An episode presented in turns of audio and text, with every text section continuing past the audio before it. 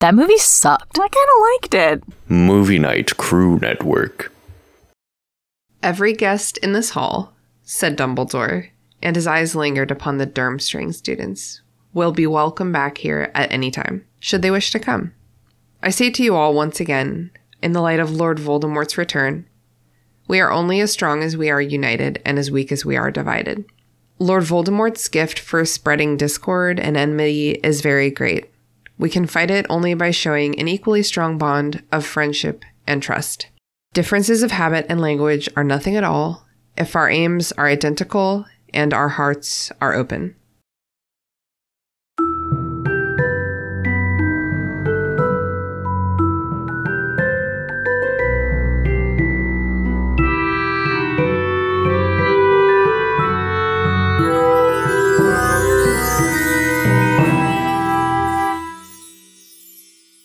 What's up, potheads? Welcome to the restricted section, a show in which a bunch of nerds with potty mouths reread the Harry Potter series for the umpteenth time and discuss the way the story and its themes have stayed with a generation into adulthood. Thanks for coming this far with us. If you haven't done the reading, you know we did it for you. Here's what we're talking about this week Chapter 37 The Beginning. This chapter is pretty much just a funeral feast and a train ride. So it's super depressing, but there are some highlights. We get to have one last tea with Hagrid. Five different people all jinx Malfoy at the same time. Um, Hermione gets to show everyone her new pet beetle. And Harry makes the twins take his Triwizard tournament winnings to open their joke shop. Welcome to the restricted section. Take my money or I'll fucking hex you, dude. I am your host, Christina, and I am simply speechless because I am joined today by my bookish friend, Mary Peyton. Say hello to the listeners, Mary Peyton. Hi, people. You might be able to hear her many doggies clip clopping in the background. I'm trying so hard to hide it. Dude, when there's like a sound happening in the background, it's so much easier to just be like, this is what that sound is, and you will hear it. Yeah. Because trying to pause for children of any kind, however many legs, it's just a nightmare. Yeah. Oh, you Oh, hear no, that? that wait, that's actually not allowed. okay. That one's actually not allowed. Oh, uh, all right. All right. All right. And I am feeling a little bit better than I would otherwise after reading this fucking chapter because we have our very good friend Danni with us today. Say hello to the listeners, Danni. Hey, listeners. We're so happy to have you back. If you don't recognize Danni's voice or name by now, I don't know what you're doing. I don't know where you've been. You clearly haven't been listening to like many of these episodes. Uh, is this this is probably your third or fourth time on the podcast, Danni? Yeah, we're, we're getting up there. Um, I, I don't rem- recall what number exactly, but I mean, if you don't know me by now, that's your loss because I'm kind of a big deal. So, mm. Haha. I love it. you came on for our original J.K. Rowling is canceled episode, which is still so awesome, and I'm thinking about re-releasing it this summer. hell yes. Yeah. Okay, and then you came on for Prisoner of Azkaban, the Quidditch final. mm, that sounds right. Yeah. I think you already came on for an earlier episode. Yeah, you came on for the Unforgivable Curses back in November Mm. slash possibly December. That chapter, the unforgivable curses, is like back when we're still having fun in like classes, getting to know the new professors, and everything's so different now. Yeah, Now it's just sadness. and to take it way back, you were actually also on for Chamber of Secrets, uh, Chapter Seven, Mudbloods and Murmurs in August of 2020. Wow, that feels like a long time ago. I know you've really done it. So this is actually your fifth episode. Wow, go me. That's incredible. You're tied only with I think Adel Rafai has also been on five times, but possibly four. Okay. Y'all are neck and neck. I feel like this is like in um on SNL when they have the Five Timers Club. Yes. Have y'all I seen don't that? watch SNL. What'd you say?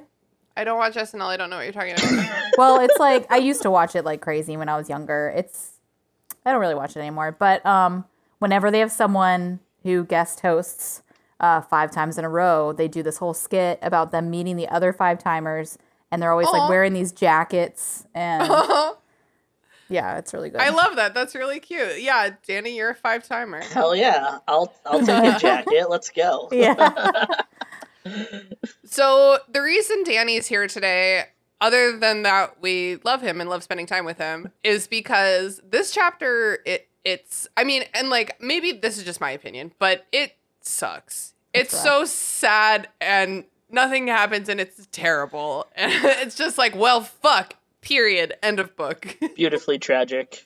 and so I was talking to my fellow Movie Night Crew Network creators, and I was telling them that I didn't want to invite a new guest on for this energy. It's like a bad first impression. I'm like, I need someone really fun and really lively that the listeners love to like really uplift this chapter. And I was like, do any of you want to come on? But then our friend Taylor was like, you need to invite Danni because the listeners love Danni.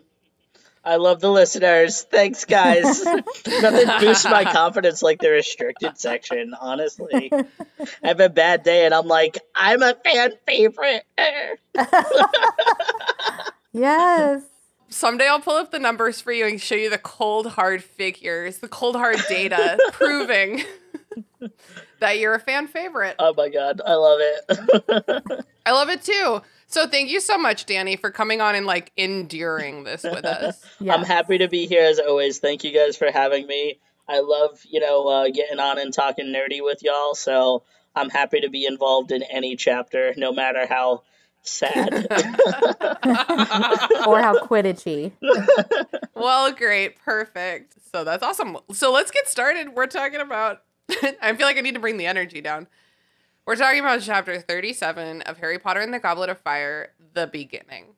But it's actually the last chapter of this book. We're at the end of Goblet of Fire. What the fuck?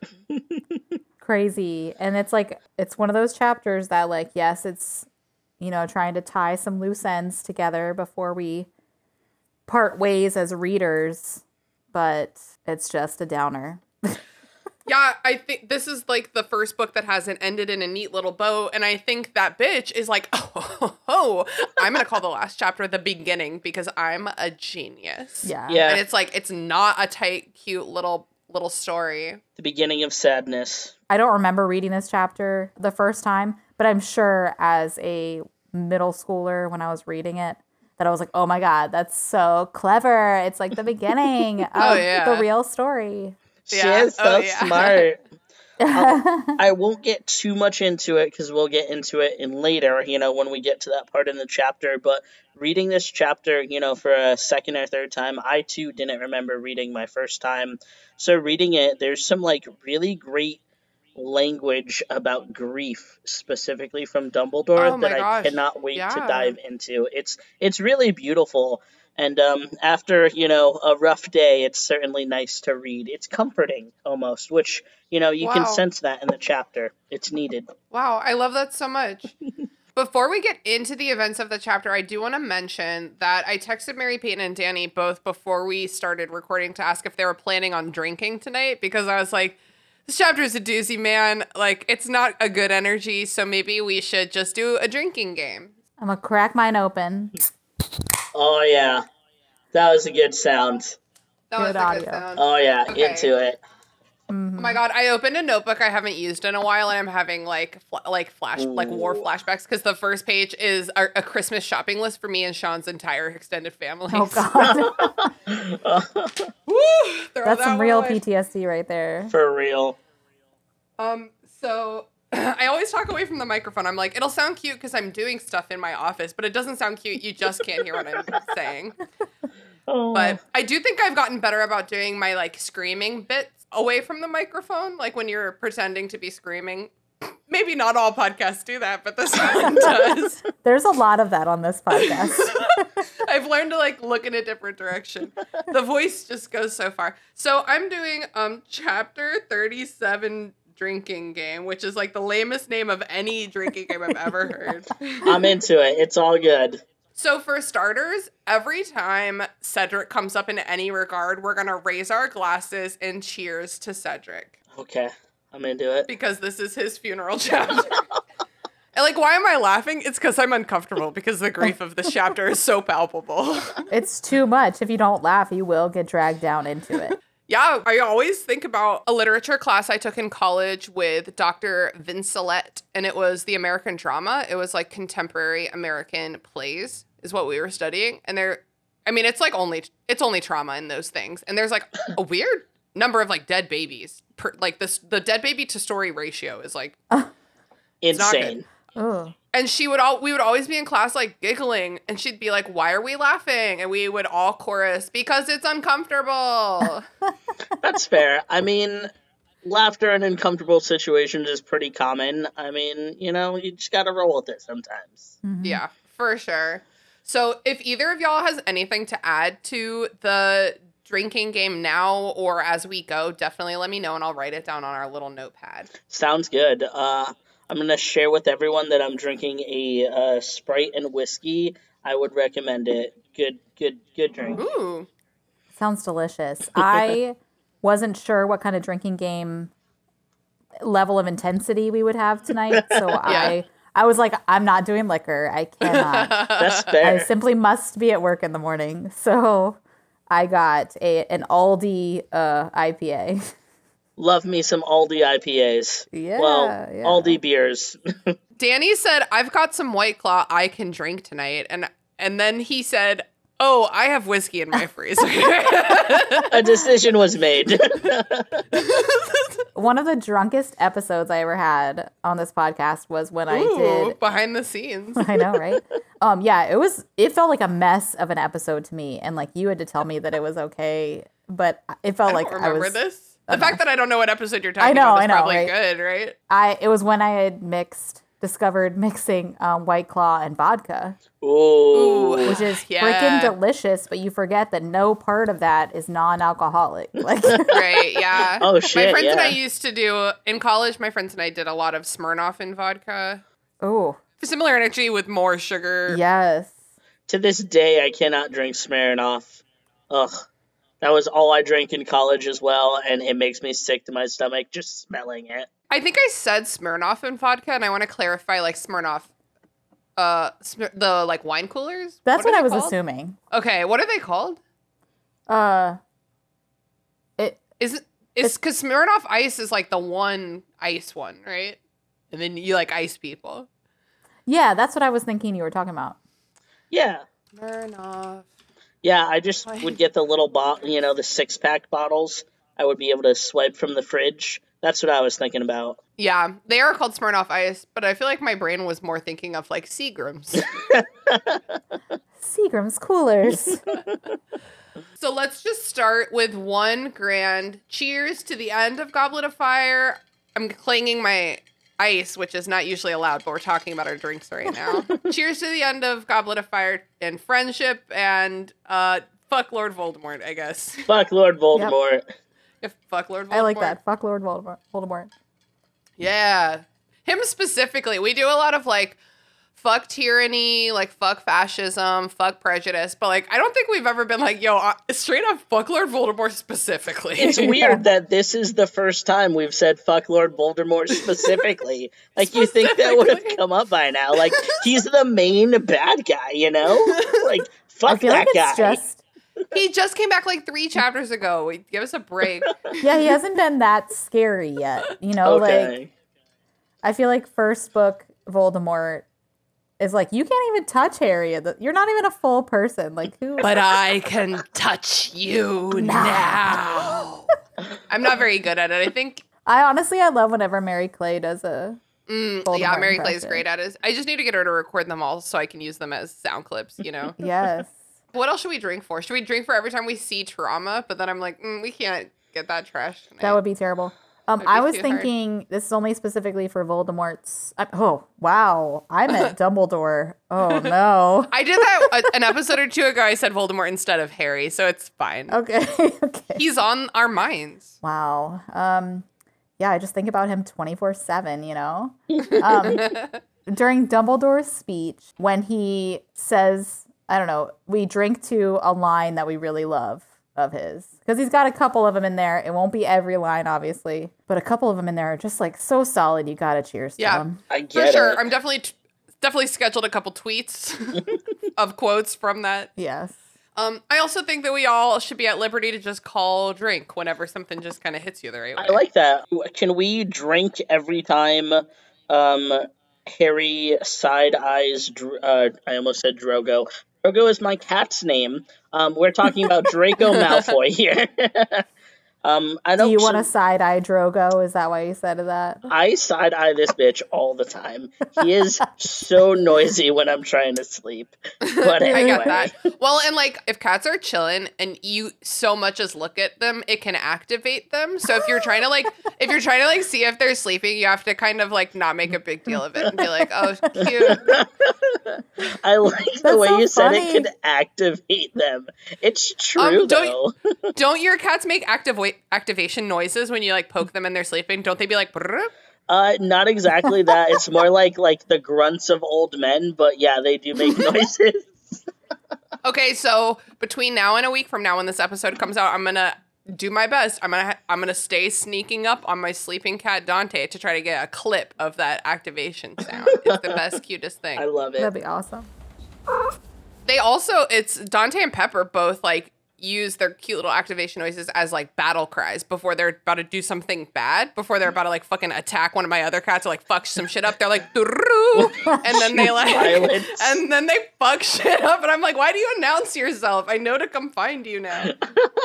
anyway. Oh my fucking god, I love it.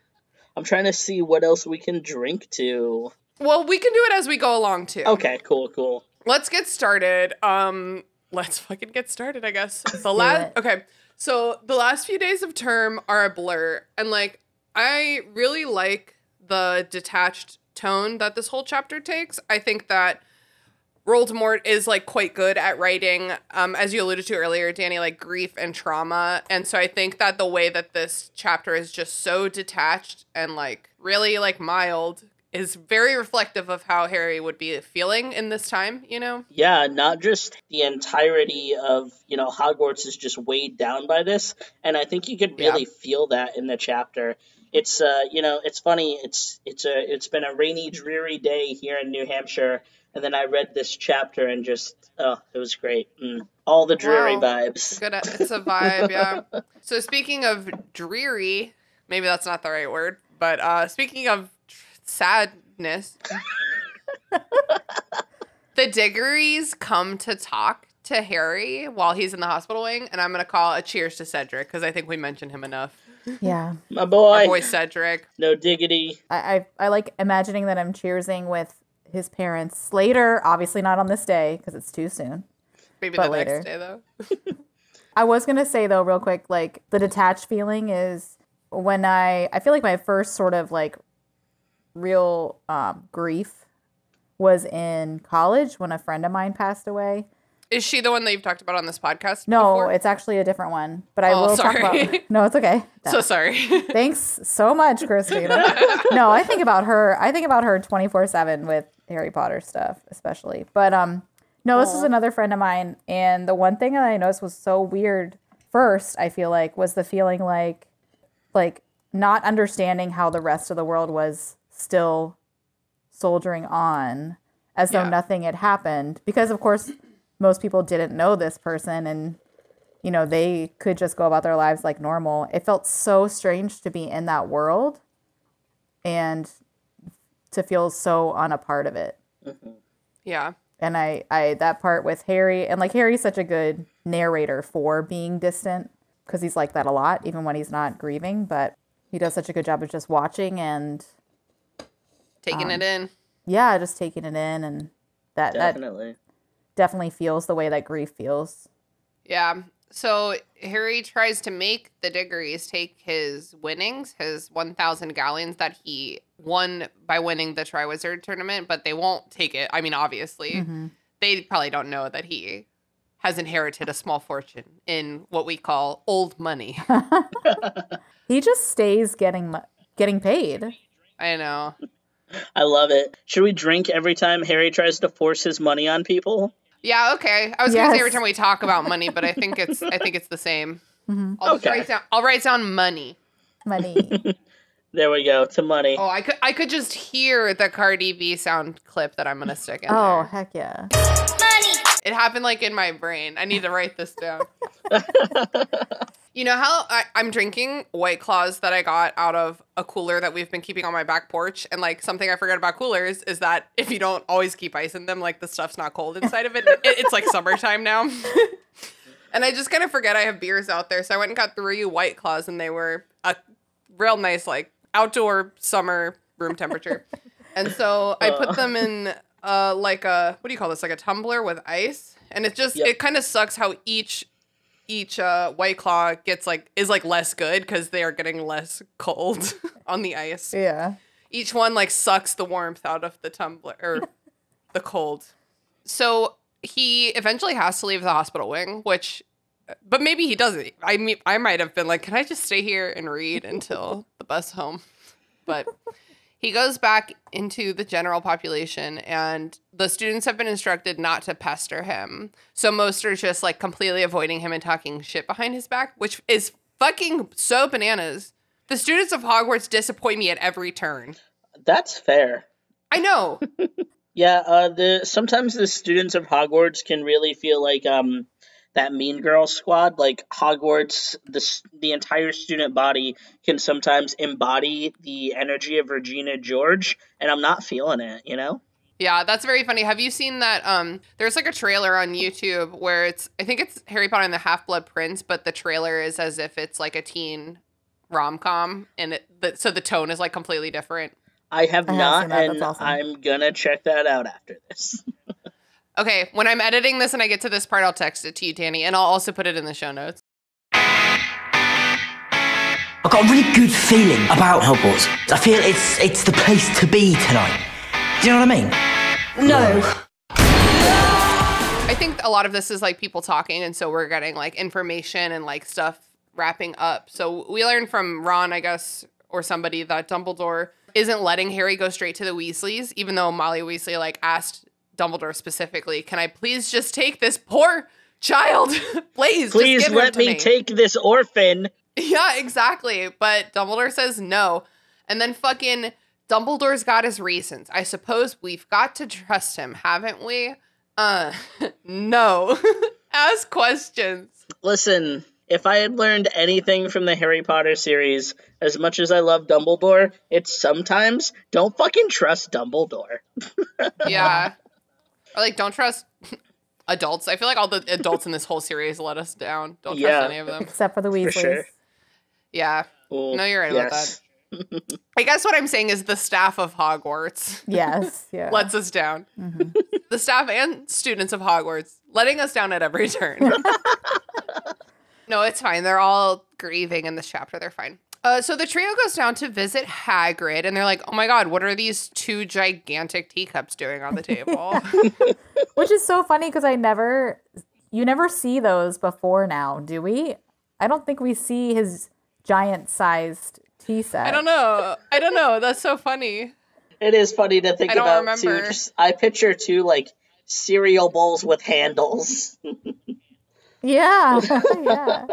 I just when I was reading this, I really thought, oh wow, have has it always been described that way and I just missed it? Like have Harry and Hermione and Ron been drinking out of giant teacups this whole time? No, you. Ha- I, they don't talk about that. So I think he must have like guest teacups and then like his couple of teacups. Mm-hmm. I guess that makes sense. I get it because at my house I have coffee mugs for when I'm serving a shit ton of coffee out to friends, and then I have my breakfast. I need to start my day coffee mugs, which are about twice as big. That's a that's a pro tip for coming to my house. you got to look for the better. I'm not giving you the best mug. There's a better mug somewhere. We'll find it. I will find it. I demand the best mug. I have my favorite mug. Well, nobody gives a shit, but my favorite mug is I. It's like a Godiva mug, and it has an, a beautiful woman with flowing Rapunzel hair, and she's like naked on horseback, and I'm like, this is the energy I need to start my days with. yeah, I love it. So Hagrid and Olympe were having tea, and they're like, "Who the fuck is Olympe?" it's Madame Maxime. I get that though. Like you never growing up, you never knew your teacher's first names. And to hear them would be like an assault to your ears. You Yeah, know? super weird. One of my best friends is a teacher, and she talks about her work friends by calling them like like Mr. Park and like and like Mrs. Whatever. Oh. and even when they go out to happy hour together, they still address each other that way. They're always addressing each other that way because if you slip if you do it different once, you could like slip up in front of kids, you know, and it's like mm-hmm. we can't do that. Wow. And it's very cute to listen to. That is cute. I have a good friend who's a teacher, and when she tells me, you know, stories about her students, she calls herself, you know, Mrs. So and so. And I, I don't know why, but I hear her addressed as Mrs. So and so, and I giggle. I don't know why. It's just so funny. It's like, who are you thinking you're professional? yeah, like it's like your friend's playing a prank on you. yeah, like I've seen you do a lot of unprofessional things. I realized I shouldn't put her stuff out on the internet, you know. So yeah. Anyway, well, you said so and so, so that's Yeah, the so and so. Nobody, nobody fucking knows who that is. you know, so and so. So it turns out that Hagrid and Max, Mat, Madame Maxime have made up because they have a job to do over the summer, but he can't talk about it. Yeah, I bet they have a job to do over the summer. And I don't think we see him until like more than halfway into the next book, straight up. Hold on. I'm going to pull it up right now. I really don't think he's there. He like leaves now. Yeah, he's missing. Uh, not missing. We know where he is, but he's gone for a long time. He's missing. and then he comes back all beat up.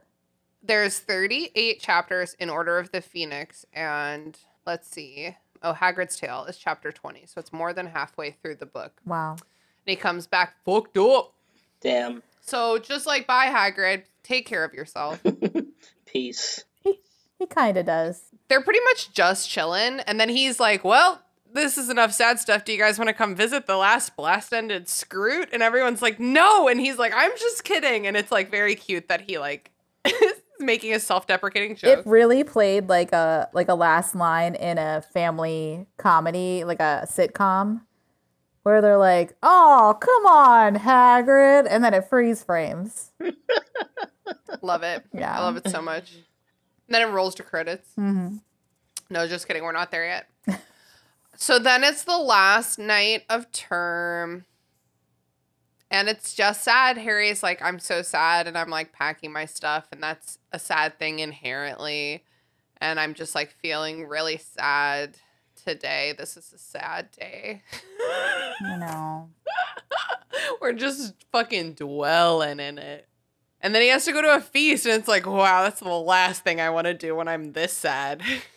Yeah, but it's like doubled down too because he's super sad and doesn't want to be around all these people, but also he knows all these people are just going to stare at him and Yeah. think weird things about him and possibly think that he murdered Cedric. Drink Oh, to Cedric. to Cedric. Cedric. To fucking My boy. Cedric, dude. That's my boy. Boy, That's my son. all I that's my boy. Oh, It's like the fucking Twilight bark, dude. It's just we're all taking it up across the town. oh, not only do none of the kids or kids, uh, not uh, only do you know Harry and the gang not want to go. I'm just kind of scrolling through the chapter here, but you know he walks in and the tone just ain't there. Mm. Sounds like everyone at Hogwarts just needs a self care day, and Dumbledore's like, Ooh, yeah. "No, let's eat. We'll be happy. Just think happy." Well, that's actually not Dumbledore. I don't know what I was doing there. I'm getting a little drunk. Sorry, folks. Ignore me. Dumbledore's like tradition. Dumbledore's just like we have to do what we always do. But we gotta we gotta move on, boo boo. Yeah, well, we're gonna put a little spice on it though, because you think that we're doing the freaking intra house cup or whatever. Is it inter inter Enter, I cup. think is what they call call it. Inter.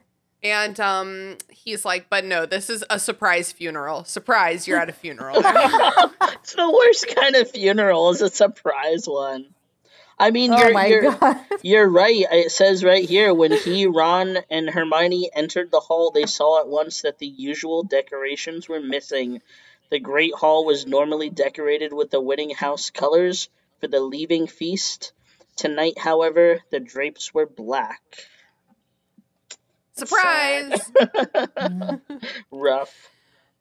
So yeah, okay. So Dumbledore, there's like a feast, and then Dumbledore um, stands up to give his speech, and he gives a little tribute to Cedric. Mm, to Cedric. that's To my boy. That's that's my boy. That's my son.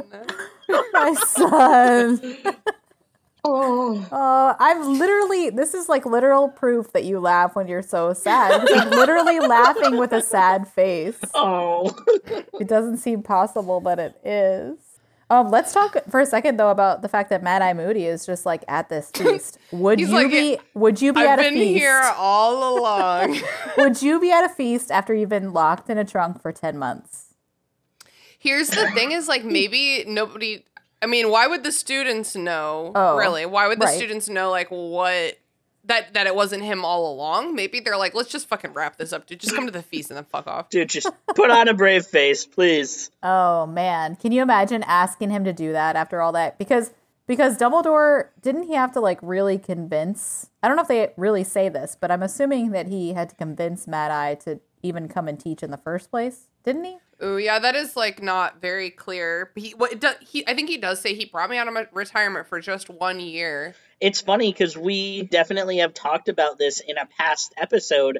Um, I remember commenting on Oh. the verbiage specifically. I can't remember it now, but we talk about this when Moody uh, talks about being pulled out of retirement. His wording is very ambiguous, and I talked specifically about how I felt his wording felt like he was almost being blackmailed into coming out of retirement or like pushed. Ooh. I wish I could remember. Yeah, remember I the do wording. remember you s- Ugh. Yeah, that was back on I'm sure the Unforgivable Curses, because that's that like wild chapter where Mad Eye Moody fucking casts a shit ton of Unforgivable Curses on everything. Ugh. Classic Mad Eye Moody. Yeah, Mad Eye Moody uh, comes to after being held prisoner by a, a him lookalike for 10 months or whatever, and to, to realize that his reputation has only improved. The imposter was like kind of better at it than he was. That man, that is so true because he was just as he was just as chaotic as Mad Eye would have been, but he also he's also made some friends along the way. Yeah. Chaotic good. chaotic good I, for sure i do want to like uh keep track of mad eye moody over the next couple of books to try to like see if i can detect any differences you know what i mean I like that. Yeah. okay so we're actually in the middle of a eulogy so let's just uh get back to it um voldemort's like the man doesn't want me to tell you this but your boy cedric to cedric To Cedric, My boy! my son. He was murdered by Lord Voldemort. Like, this is the real story that they don't want you to know. He was murdered by literally Lord Voldemort, who is a clear and present danger to us all at this time. I love the way he starts it too. Like the the build up of this speech is so good because he's like about Cedric. I think that you have the right, therefore, to know exactly how it came about. And then Harry raised his head and he like realized what's about to happen. And then he says, Cedric Diggory was murdered by Lord Voldemort. And he just like lets it sink in. Like Dumbledore is such a good public speaker, especially to a bunch of students. He's like, Yeah, I know exactly how to play this. I know I only have two minutes of your attention, so let me get to it. Yeah. It's like the Wizarding World equivalent of a mic drop. Mm, Yes. But like Yeah. a terrible one, not a fun one. But yeah, definitely. Right, yeah. so then Dumbledore's like, and honestly, Harry is a badass hero because he was super brave and he retrieved Cedric's body at risk to himself, to Cedric. To Cedric. Cedric. And then he's like, Well, I've had a lovely year with our precious guests. You're welcome back at any time. We'll, you're the best. About the Durmstrang and the Beauxbatons students. Mm-hmm. It like made me jump a little bit at that part because I didn't remember him saying that. And I thought it would have been so freaking cool if that had been a foreshadowing to them coming back like at the Battle of Hogwarts. Ooh, that would have been extremely cool cool. would have been that, like- Wow.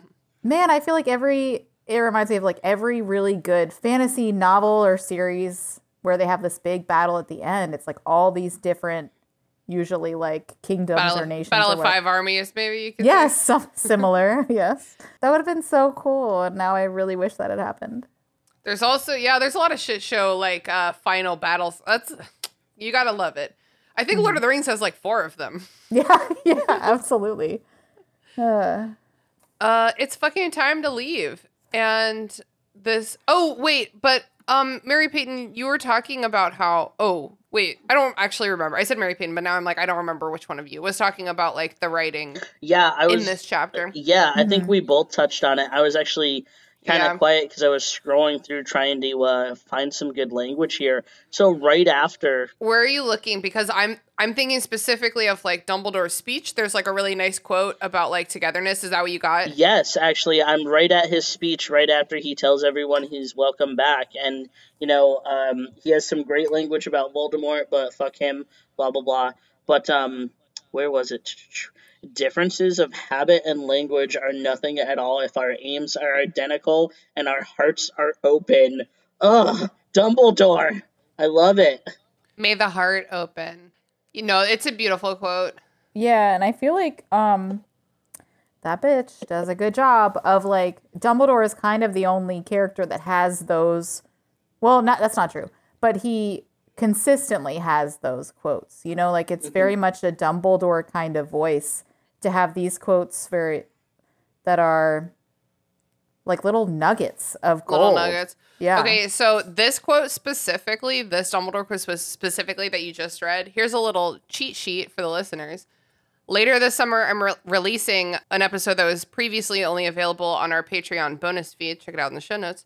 That I so brilliantly named Harry Quoter. And it was like a quote quiz I did for Brooke and Haley. And it was really, really funny because Brooke had only ever read the book series once, and Haley has like an encyclopedic knowledge of the Harry Potter series. So it's just quite funny. Um, but this comes up, this specific Dumbledore quote comes up in that episode. So if you're watching with like your sig fig or something, and you can be like, oh, I know that quote. Nice. Love it. Yeah, and I love um then the last paragraph of it. Danni, were you going to talk about anything before the last paragraph that he says? Um, if you're, I, I think I'm on my phone, so my paragraphs are a bit wonky here. Um, the only thing I was going to comment on was the part in his speech where he goes, Remember, Cedric, blah, blah, blah. Remember if the time should come when you have to make a choice between what is right and what is easy. Remember what happened to a boy who was good, kind, and brave. Just, yeah, Yeah. beautiful. Just the way he To says it. I don't know. Diggory. it- To Cedric. That's my boy! He says it in a way that's very I don't know what you call that tone, but I hear that tone. It's going to make it sound like a stupid tone, but I hear that tone a lot in like good creative nonfiction writing where it's some of my favorites where they the the author will write about regular life in a way that makes it feel big and important um and beautiful. And um, I know you're reading that memoir right now. yeah yeah i'm actually shout out to Valley Haggard, who's a great a great writer, and she's I've taken writing classes with her, and she is such a big um, advocate of writers who write about regular stuff, but just in a way that lets people realize how important and how beautiful life can be. And I love that Dumbledore has that tone here in a in a time that's really sad and dark, and he's always the one to make it sound beautiful and like it's all worthwhile, even in this moment. Love Yeah, it. I love that. Mm-hmm. I whipped open my book too, but it it's just I read the illustrated editions and it's like I can't I can't record with this book, dude. It's like having like an infant in my lap. It's so it's so unwieldy. Uh. It's time to leave after that, and we're all we're just like fuck. It's like it's very detached. And then Harry gets to go to a terrible place after having a terrible time. Trauma on trauma. it just like really bothers me that we never get for obvious reasons we never get any definitive rules about like the love magic and going back to the dursleys and it's so supremely frustrating Tr- like this summer is so frustrating and the beginning of the next book is so fucking frustrating. Um and it's like surely there had to be like any other answer other than just like well that sucks fuck you go go back to your abusers. It is like what the it, fuck? it is really strange too because generally when there's some sort of like uh, mysterious magic that she puts in there like that that's never really explained, it's obviously like a plot device just to make something work. But it, it doesn't even. I'm not even sure why. Like why. Why did she decide that he really had to be at the Dursleys every summer in order for the story to work? That's interesting. I never really thought of it in from that perspective. Yeah. I think that it's part of his like branding, dude. Is that like his life sucks and he's an orphan and no one wants him. So maybe if you only had the beginning part where you really deal with the Dursleys, then it wouldn't be as traumatic for the reader. Yeah, we have to like keep thinking about how shitty it is. I don't know. It is interesting though. There's just the contrast. I mean, one moment, you know, Dumbledore's in the Great Hall commending Harry. The next moment, he's, you know, saying no to like Molly Weasley, the head bitch in charge. So it is Yeah. interesting how he goes from that compassionate, you know, Harry, you done great, kid, slap on the back to no, send him back to this hellhole. I would really love to know what the meaning was behind that, but you know, And like honestly, the more I'm thinking about it, the more I'm realizing that like it actually wouldn't really change the story much if Harry just moved in with the Weasleys. Like it really w- would change next to nothing. yeah, Yeah, like, yeah. Just give this boy a family. I wonder, do you guys think that Dumbledore told Molly and Arthur his reason? No, I don't think he tells anyone fucking anything, and I think the Weasleys respect him a lot right now. I I think that's a good assumption. I mean, they gave this super vague answer of, you know, Dumbledore has his reasons or whatever, which I Ugh. feel like is so vague that even they're just like, I'll fucking know, bro. You know? I mean, it's kind of like the equivalent of because um, I, I think of when my mom would, you know, tell me to do things without good reason because I told you to or some shit like that. Like, just, Mm. I just want to torture you a little bit. It's all good. All right, so we're leaving and everyone's saying goodbye. Okay, so Fleur Delacour comes up to Harry and is like, Oh my god, I love you. We're best friends now. I'm even moving here because I want to learn English better because I'm going to marry somebody you know. Don't worry about it. Poor Ron. I had like thought about that through this whole scene where Ron is still just falling apart every time she's anywhere near him. And He's just thinking really about trying. him getting the news that his brother is dating her and then marrying her. I feel like it's almost like a relief. It's like, well, I can't, I mean, I can't even entertain it anymore. So I guess, so goodbye. He just gets to stare awkwardly, awkwardly at her for the rest of his life. Ugh, I just hate everything about that. I know, me too. Um, I will say I read this chapter out loud to Dusty, my um, stepdaughter, and Cute. yeah, it was really cute, and I'm I couldn't believe that she was like okay with that. Um, I loved it. Did But, you uh, just start reading and she was like, no, I like it? Well, she was like hanging out with me. Sometimes she, you can tell that she just wants to be around other people. She's like a such a social person. And she just like was in my room with me and I was like, "Well, I, I really have to read this." And she was like, "Okay, does it She was like, "Does it um does it help if you read it out loud?" That's Wait, cute. that's the cutest thing I've ever heard in my fucking life. I know. So I Dude, was like, Dusty's my favorite person on earth. she's awesome, dude. I'm voting for her for president. I'm gonna write her in every year until it happens. She also, while I was reading this to her, she went through my closet and made outfits for me. I love that so much. That is so funny. She just like she is the life coach that I didn't know I could get out of a stepdaughter. it's amazing. oh man. Oh, but I that's so I was reading this to her, and I really don't know if I would have read it out loud to her if I had realized how many accents there would be Mm, uh, between Hagrid, Fleur, and Krum. I was just like, I'm so sorry. She was just laughing at me the whole time. I was like, the and the only accent I could really do very well was Krum's. I was like, well, this one I for some reason I've got. I don't know. Can, It's can so we hear your Krum?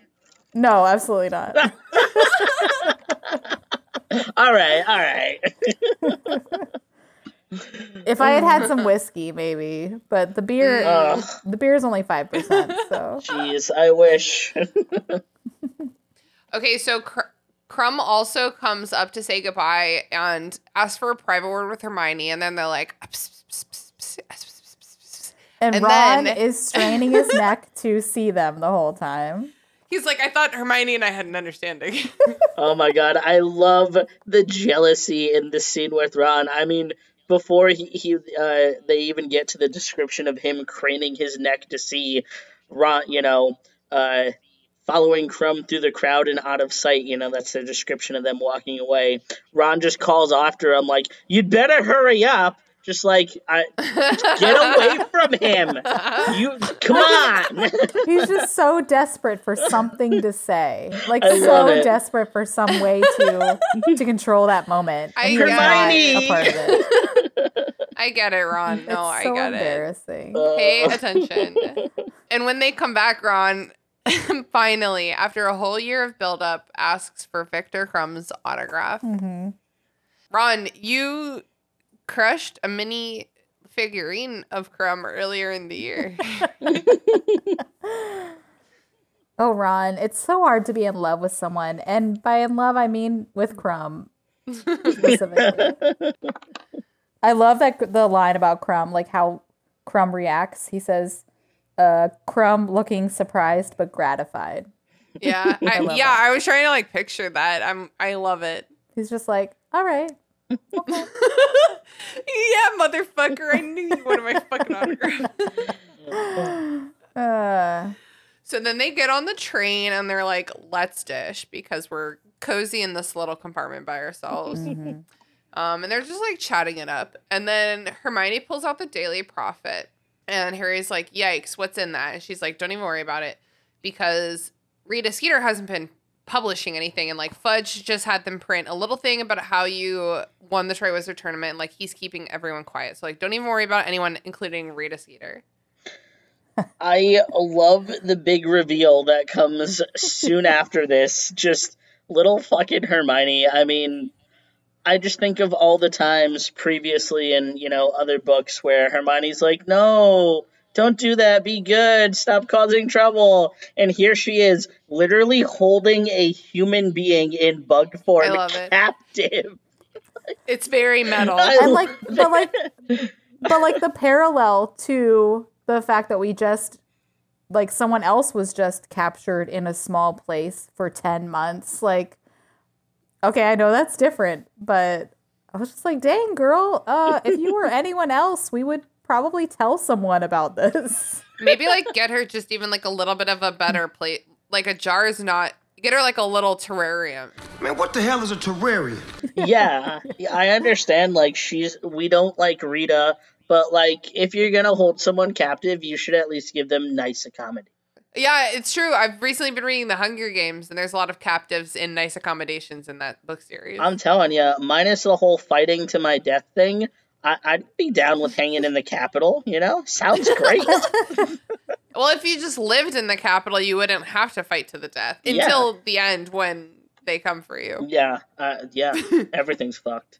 hermione's body language too up until the reveal it's like so it's like so weird at first it's like sh- she's like shaky with like excitement I Um, love her. I love her with all my and her voice now trembling slightly like like like she's like aroused or something guys i just can't i can't not imagine that her voice trembling slightly while she's like Dude, she's like, I'm the smartest fucking person. This is her At this fucking school, dude. she's like, bow to me. Look what I fucking did. I even had the wherewithal to sit on it for a few days until you could really appreciate it. You're welcome. not only am i smart but i'm a nice person too Hermione is our queen. she's amazing Yeah, so um Rita fucking Skeeter is an unregistered animagus who can turn into a beetle, and Hermione has her prisoner in a jar. And she's like, La di da, I did this because I'm so smart. Okay, and then Malfoy is like, oh ho ho. You think I'm pretty smart, do you? Typical he always walks in when there's a one line when there's a good line for him to say. He waits outside until he hears a good line and then is like, I got it, I got it, let's go, let's go. My time is here. I picture him like almost jumping in. At one point, he's like, "No, no, no. There's a better one. There's probably a good one. No, I'll wait. Like I'll wait." trying to get into jump rope. You're like, okay, and wait, and the next one. Okay. Yes. I love that when he bursts in, the first thing he does is just like, you know, the scene reads Hermione is smiling serenely, which I don't know what the hell that means. Hermione's a straight up psychopath Yes. in Oh my scene, god. and I love I it. love that. yeah, Um, but he just slides open the door and he's just like, very clever, Granger. Like, what the fuck did you just hear about for it? You heard that she is a beetle? It, that is a human being in her bag, and you're like, yeah, let me go fuck with Hermione Granger real quick. Like, God. So the girl who punched me once. and I never stopped thinking about her since then. So stupid. Okay, so Draco Malf- Draco Malfoy proceeds to like literally try, like kind of even try to get Harry to come to the dark side. He's like, he's like, I did the pitch and you're a dick to me, but fuck these people and like, me- and Voldemort's back now and I'm for real now. It's so funny how after all that we've read and everything that's changed, and the fact that we've literally seen, excuse me, uh, their families as Death Eaters, and it, they he still sounds uh, just as unintimidating as ever. like I'm, uh, there is like, there's like no, I, I don't feel any differently about him in this scene. Yeah. And I know that obviously I'm saying that as someone who's read the whole series many times, but like it just doesn't change how I feel about him. Yeah, Draco's like talking shit and he starts to talk about Cedric. To Cedric. to Cedric, that's my boy! Okay, so then the room sort of like explodes. and like As one uh, does. and Drake uh, Draco Malfoy and Crabbe and Goyle are all knocked out. It turns out that five people simultaneously hit them with like curses and jinxes all at the same time because Fred and George were out in the hallway and attacked them, and then Harry, Ron, and Hermione. And they're like, ew, yikes, this is kind of a mess. So they like kick them into the hallway and shut the door. Love it. I love that energy for them. No, the best part is when Fred and George, when Fred and George are coming in and they both specifically on purpose step on them on their way in. oh, yeah, you gotta. They're like very careful to step directly on them. they deserve it, truly. And I love George's line. Interesting effect, looking down at Crabbe, or said George looking down at Crabbe. Who used the furnunculus curse?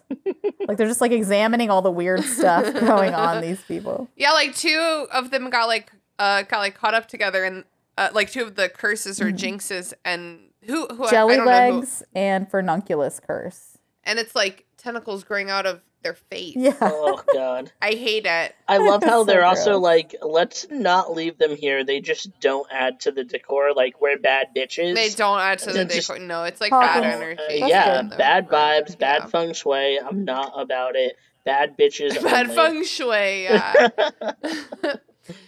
so they all just fucking chill and play exploding snap for like a long time, and Harry's like, if I could exist in this moment forever, I would. 'Cause Aw. fuck, fuck everything beyond this. Hmm.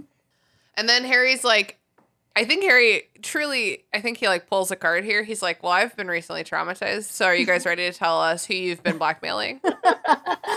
because you know I've been through a lot and I deserve this bit of tea. Yeah, I dare. He's like, I dare you to say no to me. I dare Yeah. you to not answer me. It was Ludo fucking Bagman. He, uh, as a reminder, the twins bet Ludo Bagman like back in one of the much earlier chapters that uh Ireland would win the Quidditch World Cup, but Krum would catch the snitch. So obviously, I think they're owed like a lot of money because that's so specific. But Ludo paid them their winnings in leprechaun gold. So imagine that feeling like that's probably so much fucking money, dude. And they're like, oh my God, our dreams come true. Our dreams come true. We can do it all now. And then it just disappears overnight. Like, how fucking terrible would that be? I mean, that sounds like every other Friday when I get paid. So.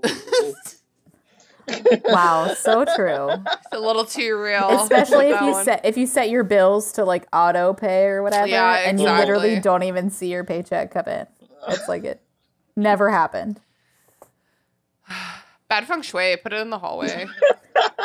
vanished, didn't it? By next morning, it had been gone. Yep, just like my paycheck. Uh, Yeah, it, it turns out that Ludo Bagman owed some goblins like a lot of money and they've been like following him around and they cornered him in the woods at the World Cup and took all his money so he like couldn't pay any of the bets. So ha- he's been betting Ludo Bagman has been betting on Harry to win the Triwizard Cup, which is why he's been helping Harry so much, being a very good red herring for us. Good boy.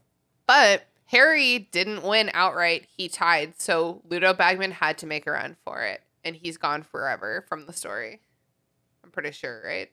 I think so. Yeah. Yeah.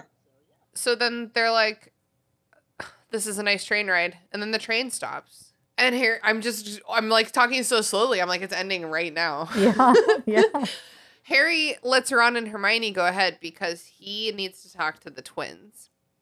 He gives Fred and George his Triwizard tournament winnings 1,000 galleons, approximately $6,500, for their joke shop. And they protest back and forth a little bit, but like you can tell Fred and George are like, you don't need this.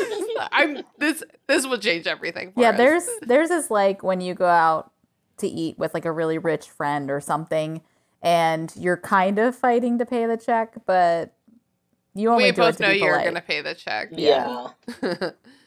Oh, we're supposed to drink to that, aren't we? Yes, we are. Good call. Oh yeah, drink. Money. We only have three rules, and I feel like we've been doing a bad job. But there's we good thing there's been a lot of Cedric talk. We- in this yeah, the. Cedric one is stayed strong. To Cedric. To Cedric! to Cedric. Honestly, too, I've just uh, just so the the audience knows, I have been drinking regularly throughout it, anyways. So I did too, and then I got to my last. God, that's the thing with White Claws is I can drink them so fast, and I got to my third White Claw, and I was like, "You have to only drink this when it's drinking time because you've been drinking these too Yeah. fast." I also have been knocking it back with my whiskey soda here, and I don't have a ton Danni, left. steady. I do want to share a, a quick little tangent here. That um, I was FaceTiming the one and only uh, Haley this past week, and we were talking about how we're both basic bitches and love White Claw. And she shared with me a little rhyme that I've never heard before, and it's uh, was something to the effect of um, uh, "Ain't no law when we're on the claw," and I loved it. Uh-huh. So Nice. there we go. Yeah. yeah, I feel like Fred and George would drink some White Claws. Oh yeah. Of course. I think every single one of the Weasleys except one Ginevra Weasley is a lightweight. I feel like Ron would be really sure. fun to get drunk. Like he would just be tripping over everything and like confess to being in love with Hermione and it's like, Ron, honey, we know. It's okay, girl. Yeah. Mm. We already knew. it's okay. girl. So finally, Harry pulls out his wand and he's like, I will literally fucking hex you if you don't take my money. Goodbye. And then on his way out, he's like, Do me a solid, buy Ron some new dress robes, say they're from you. so Bye. good. And don't tell your mom because she scares me. K bye. Dude, and we're here now, and Uncle Vernon is just waiting to pick him up and take him back to the home of his abusers. And like, goodbye, it's over. It's literally over. I love how in this scene Mrs. Weasley was standing right next to Uncle Vernon. You know, they mention it. And it's like, I know it's not mentioned in this chapter, but I definitely believe that before that train rolled in, Molly Weasley was like, Listen here, Vernon, you little bitch. Oh, Anything sure. happens to Harry. oh, I feel like she had some real words. And I love that energy. I wish it was a part of it. Because you know Molly Weasley would not stand next to that son of a bitch and not say something. yeah. Well, and ear earlier in this book, it even like mentions it because Bill and Mrs. Weasley come to Hogwarts for like the family day or whatever of the Triwizard tournament, and he's like, "Oh my god!" For a second, I thought like literally the Dursleys were here, and she's like, "Mm." And then the the narration is like, "M- Mrs. Weasley had always been like pretty nice about uh like the Dursleys in front of Harry, but we all know that she has feelings. Yeah, I she definitely would have said something because I would have said something, and I am the most scared person in the whole world. I for sure would have said something, especially in this kind of situation where I have such a power dynamic. Like I'm a harmless mom, but you know I know a lot of people who could like fuck you up with fucking magic, dude. So like take care of this fucking kid I'm watching you. You literally don't even know how I might be watching you. and the fact that, yeah, it, it reads, you know, she hugged Harry very tightly when she saw him and whispered in his ear, you know, blah, blah, blah, Dumbledore will let us come later in the summer. But I feel like that hug, you know, obviously there's a lot that we imply within the text.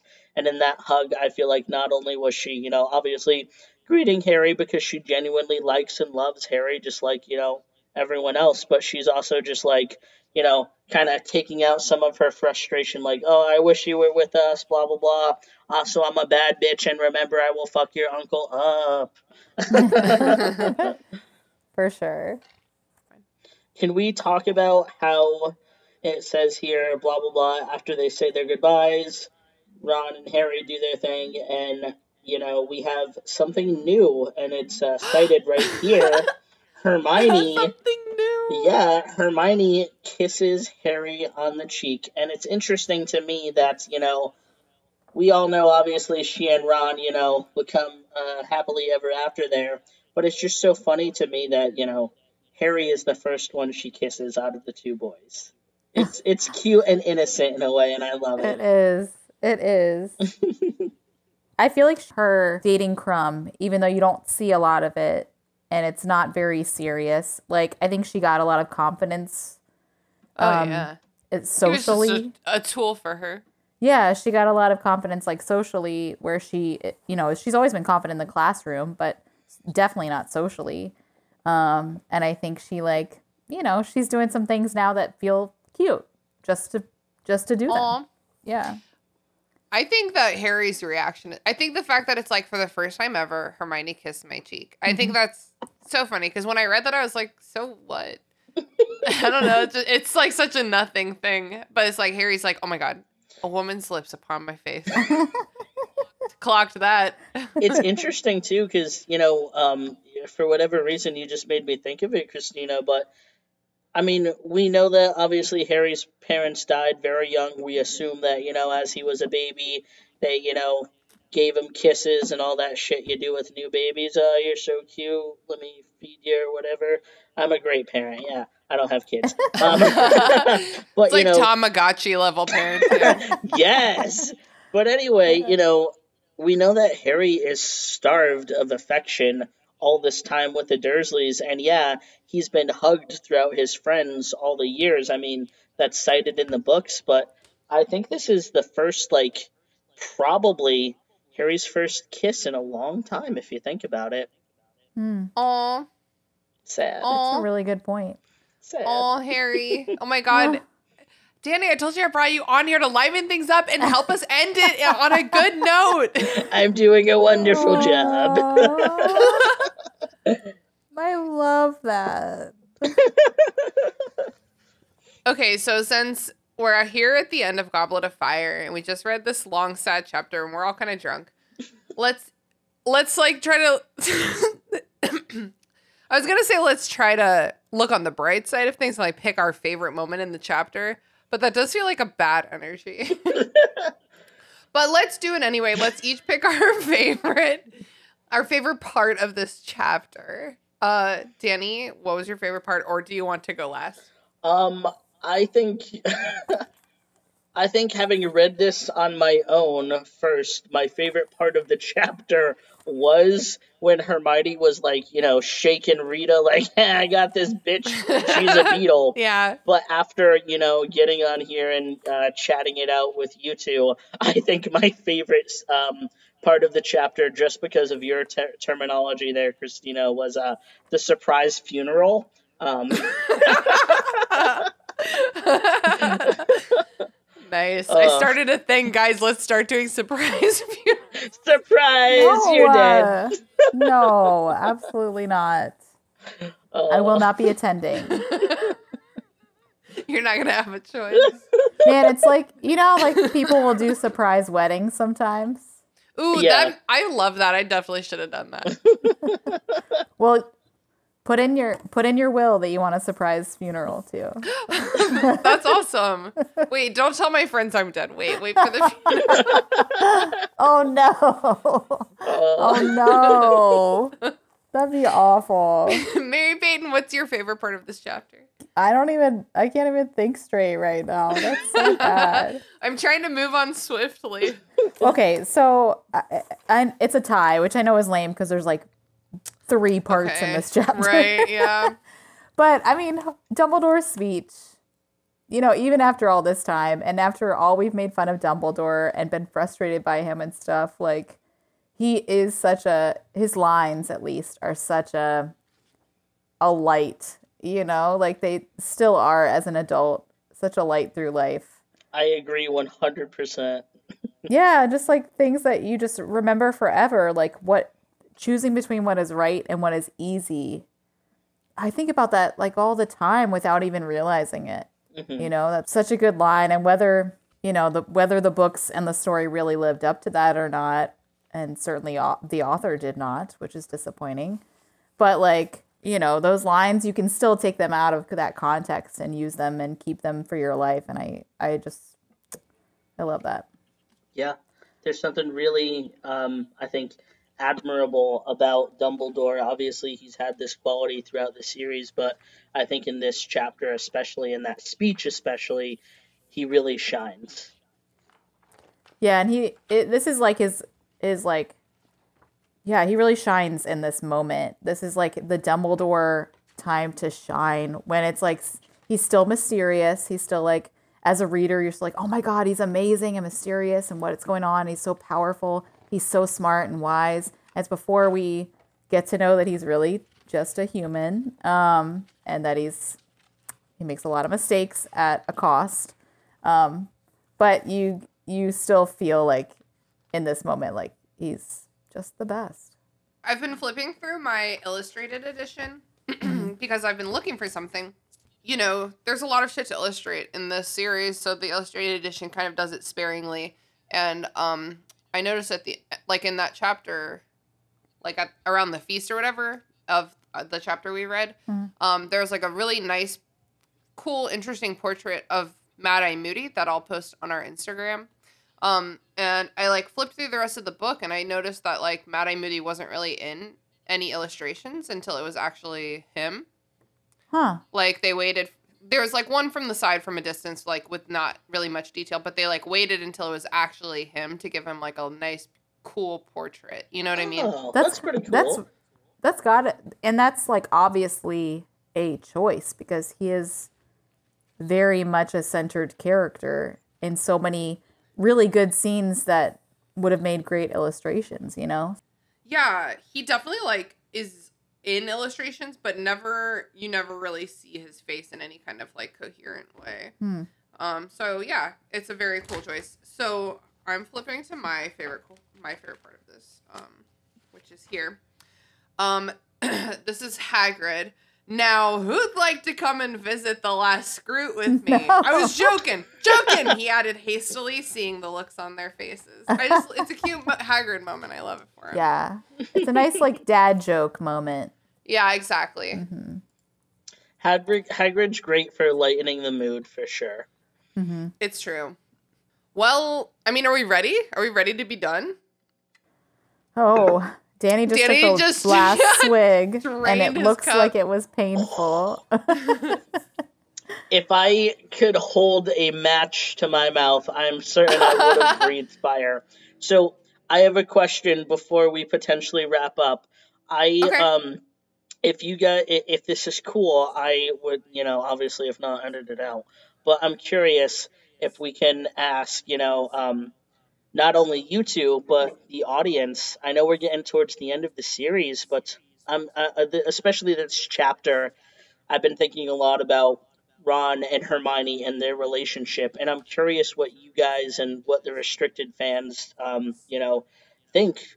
When do you guys think was the moment? I think, or the moment that Ron was like, "Yep, this psychopath, you know, uh, crazy frizzy-haired girl, she's the one for me." Like, because there are moments of it we see throughout the series where Ron is definitely like pining for her, but especially with you know what we see coming in the the future novels, there's I think there's got to be a moment where he's like, "Yep, this bad bitch, she crazy, but she's the one for me." Hmm. It's so hard because Ron is so good at lying to himself.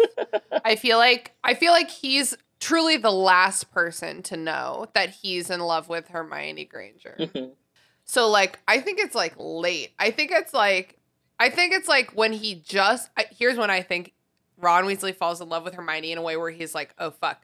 Um I think it's in book 6 oh God. like five seconds after he makes out with Lavender Brown for the first time, and then he, he like s- they stumble in on like Harry and Hermione talking about it. Mm-hmm. And I think that's the moment where Ron's like, "Oh man, she's so fucking mad and it's because like I'm making out with this other girl." And then especially in the movie, she sends those scary little birds at him and he's like, "I'm kind of turned on right now." but but Yeah. like but it's literally already too late because he's like started this thing with lavender. So he's like, "Well, I've never done this before, so like I guess I'll just do the lavender thing for now." but but he like he like knows the whole time. Yeah. That's that's what I think. I like it. I like it. and I bet he's thinking about her through the whole relationship. I mean, I, that's implied like the whole time. Yeah, that's literally how him and Lavender break up. Justice for Lavender Brown. I have a whole I have a whole episode I think about her. Did I make that up? Maybe I didn't. Maybe a whole episode's worth of you saying justice for Lavender Brown. I, I think it's I think I literally called it in defense of Lavender Brown. I'm trying to find it. Oh yeah, it is. Check out check that out in um fucking September of 2023 when we start Half Blood Prince. I love it. I love it. That's yeah. awesome. I know this question is a bit, you know, premature because obviously we haven't gotten there with Hermione and Ron in love, but just I guess this scene, uh, this chapter in particular, made me think of it. Because for me, I mean, I want to go back and read the whole series start from finish again, but I definitely saw moments of it in this book where I'm just like, mm, I know what you're thinking, Ron. I know what you're all about, you know. Yeah. Yeah, I definitely think it's hard to think about when he may have like actually realized he was in love with her because as at least I remember when I was a teen, that word was so broad. Like it, it was like like just like so open ended and didn't really mean what it does to me now. hmm But as a teen, you feel feeling so strongly. And so I'm sure even throughout this book, when he saw her with Krum and, you know, at the Yule Ball and all that stuff, he probably had mom he definitely had moments where he felt very strongly for her and realized that he was wishing that he could be dancing with her or kissing her or like whatever it was that he was thinking in his mind Right. So I don't know if it was love at that moment, but I, I, he had to admit to himself at some point that he was like, like I'm sure even in this train ride after he sees her part ways with Krum, and he's like, finally, we're just in the train together. That's Krum the thing is like I think for so long he has this like possession over her that Mm-hmm. he like can't explain and it's cuz he's a fucking idiot because he's like he's like I don't know why every man that approaches her makes me want to punch a wall. And it's like it's because it's because you have feelings for her, man. And he'd be like, "Nah, that can't be right." But as long as she's not dating any of these all of the guys I disapprove of, then we'll be fine. You know what I mean? Like I think he's just fucking lying to himself forever. Yeah, yeah, Yeah, Ron is. Um, I love Ron, but he's definitely a bit of a dweeb, and um, Oh, he doesn't know what's up. He's just a lovable little scamp, that Ron. Good old Ronald. I love that. he's a bit of a scamp. Yeah, for sure. Well, is that is that the end, guys? Do we move on to the next thing now? I guess so. yeah. All right. Well, before we move on to plugs, I just want to let you know, listeners. I mean, obviously, the name of this chapter is the beginning. So, our summertime content is only just beginning. So, as uh, as we did last summer, we're gonna take a break from the books for the summer. Um, we'll be back around September first, like whatever the closest Wednesday to that is. That's when we'll start the Order of the Phoenix. Um, wait, I have dates in front of me because I'm a great note taker. so we'll be starting the Order of the Phoenix on April 30. No, not April. That's eight for August 31st at the end of the summer. um, but between now and then, we have a lot of cool stuff. So I just want to let you guys know. Next week, we are covering the film. I'm doing that with Charlie and Carrie from Phantoms Gone Wrong, and I'm fucking excited. After that, we're doing an episode I'm calling Post Goblet of Fire Group Therapy. I think we all need it. It's going to be a bit of like a mailbag, ask me anything, like food for thought, like reflection episode.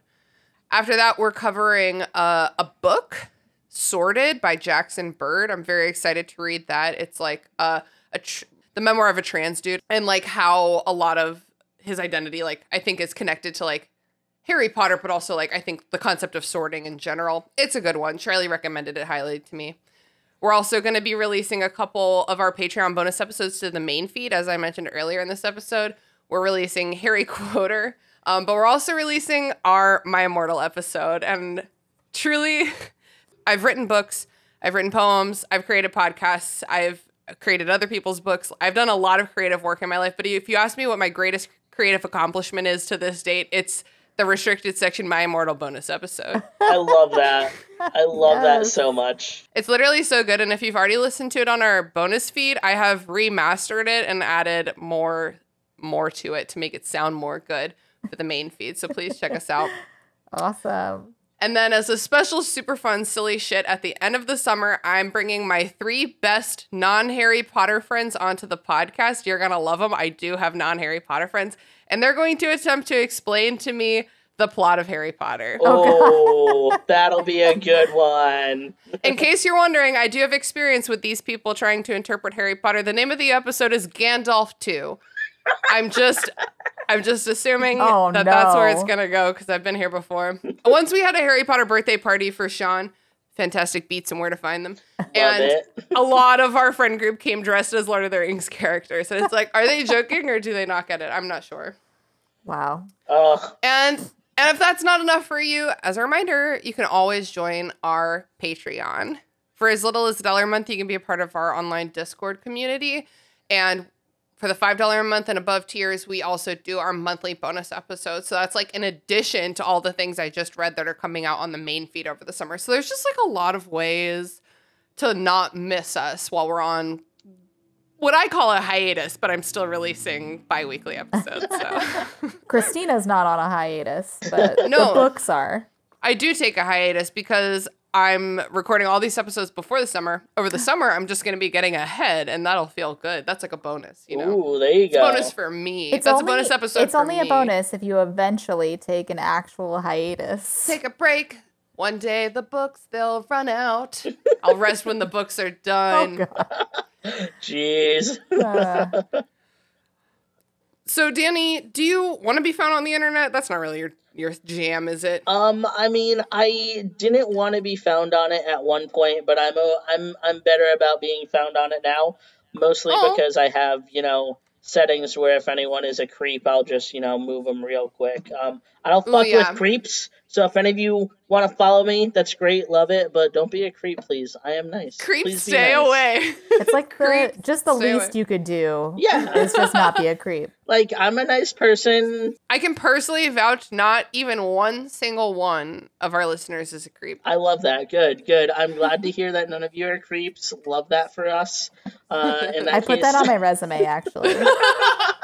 Not a creep, not a weirdo. Got it. Mary Creep and Crook. Danni, what's something that you've been watching, reading, listening to, playing lately that you think the listeners of our podcast would enjoy? Yeah, um, so I'm probably late to the party here, but um, I have been personally um, obsessed with Attack on Titan lately. Um, if you haven't checked Ooh, it out, please go check it out. Um, it will suck your mind, body, and soul. Um, Oh, yeah, it's delicious. Suck you, Danni.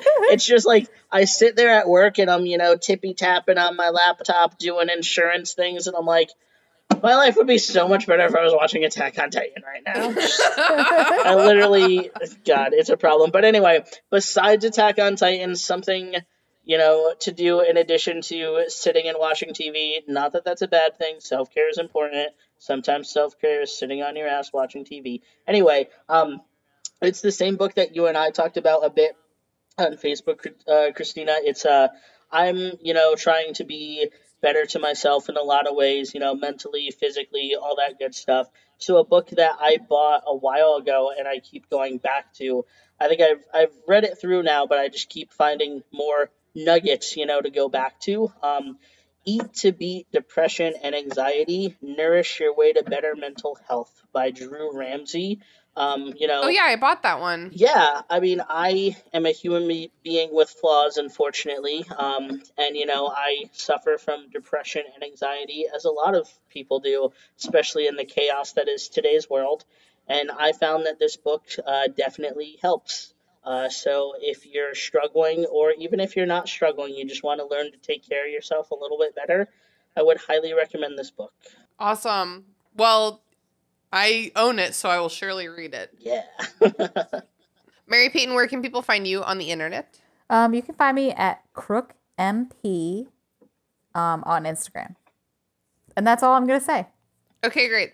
And what uh what do you have you been watching, reading, playing, listening to, experiencing? I oh, let's not talk about the experiencing part. Oh, We've all been experiencing way too much. Okay? yes. Truly. Anyways, wow, I just got lost in what's happening She the last you couple drifted weeks. into a, a daydream. Sorry. Um, uh, I have been watching a nice escape from our lives in a positive way. Uh, I'm watching a show that's been out for a very long time, so I'm way behind. But Ted Lasso. Have oh yeah, Sean watched loves that, one. I have not. It is so good. I cannot recommend it more. Um, I am I, I'm just like constantly obsessed with really well written comedies. That's my favorite thing forever, especially TV shows. Um, and this is so well written, and it's like the most positive, inspiring, and funny show at the same time that I think I've ever watched. And I, it's just so great. It's about um, a coach who normally coaches football in the U.S. and he's hired to coach football slash soccer um, in England. And obviously, it's a very different world, and they hate him there. They don't want to. Uh, an American football coach. He's got like a southern accent and a big old mustache, coaching one of their teams, and he has no idea what he's doing. And he is he's just the most positive, wonderful person ever. And it's it's not just um, sentimental, like hunky dory. It's also just like really beautiful and real. And I I would recommend it to anyone at any time. wow. Yeah. Yeah, Sean watched that one and like he just has a lot more downtime than me. So sometimes I have to tap out, but maybe I'll go back for that one. Christina, you've already tried to watch it and you weren't able to. Is that what you're telling me? No, no. He just Sean watches a lot of TV without me. Oh, oh. And he always asks me, he's like, Can I watch the show without you? And I say yes or no. oh. So I, I granted him Ted Lasso because I didn't know anything about it. That's real love. I love that. That's great. Yeah. That's how he watches so much anime. And I'm like, I like anime. I just could never keep up with this. yeah. My name's Christina. You know where to find me. And this week I'm gonna plug. Oh my god, panic, panic, panic, panic, panic, panic. I'm actually gonna plug. this is the stupidest thing I've ever plugged. I'm gonna plug the ni- uh, 1979 film Alien. Man. It's a very it. fun movie. I recently went to watch it at our local historical theater, The Byrd in Richmond. And it's just a, a very fun classic uh, science fiction uh, like thriller. I enjoy it a lot. Um, and it has like a young tweet Sigourney Weaver. I was just talking about young Sigourney Re- Weaver the other day, and let me tell you, with ha- were you talking with Haley? Because I took her with me to see Alien. oh, I wasn't talking about it with Haley, but I mean, Mm. now I'm just gonna text Haley about Sigourney Weaver, so it's fine.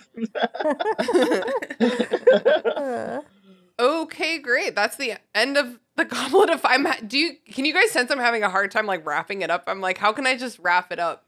But we're fucking wrapping it up. Danni, thank you so much for joining us. I'm so grateful to you. This chapter was a burden and you really helped us bear it. For sure. Anytime, always happy to be a part of the restricted section. Thank you guys for having me again, and um, I look forward to connecting with uh, more fans. You know, via my social medias. A couple of you have already followed me from last episodes, and uh, you know, some of you have reached out in a message, which is great because I'm a baby and I don't do things like that. So Aw. if you're so inclined, keep it coming. I will say hi. Um, yeah, that's that's that. Yay! and you'll have to let me know what kind of chapter you want to come on for for Order of the Phoenix because there's a lot going on in that book and we need help. Sounds like a plan. We'll talk. And Mary Peyton, as always, thank you for being here with me as the ship goes. I feel like we're the band and the ship's going down, you know, and we're just playing. You just got to keep playing. There's no way to change the the course of this ship at this point. Right. We're going down in an earlier round. All right, King, I gotta go. I, ju- I just gotta go. The book's over and I'm. Oh, go.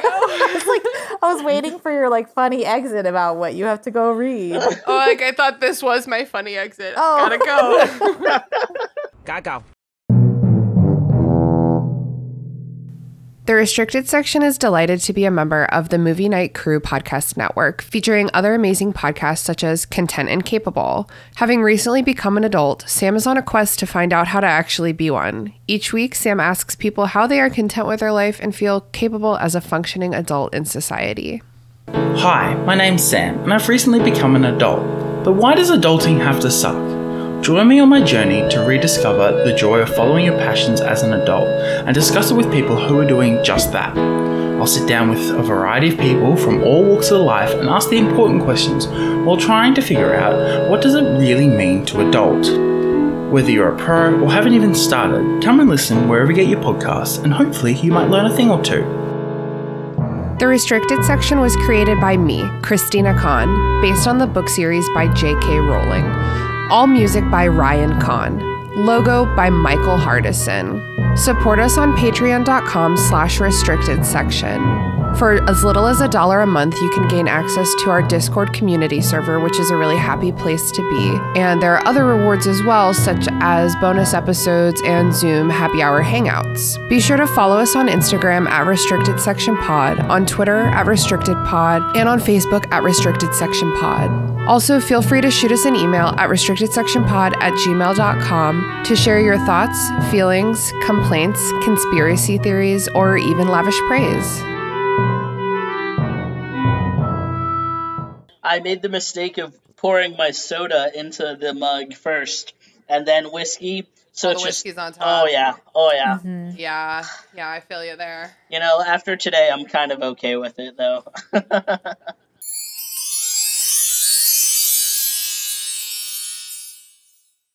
That movie sucked. I kind of liked it. Movie Night Crew Network.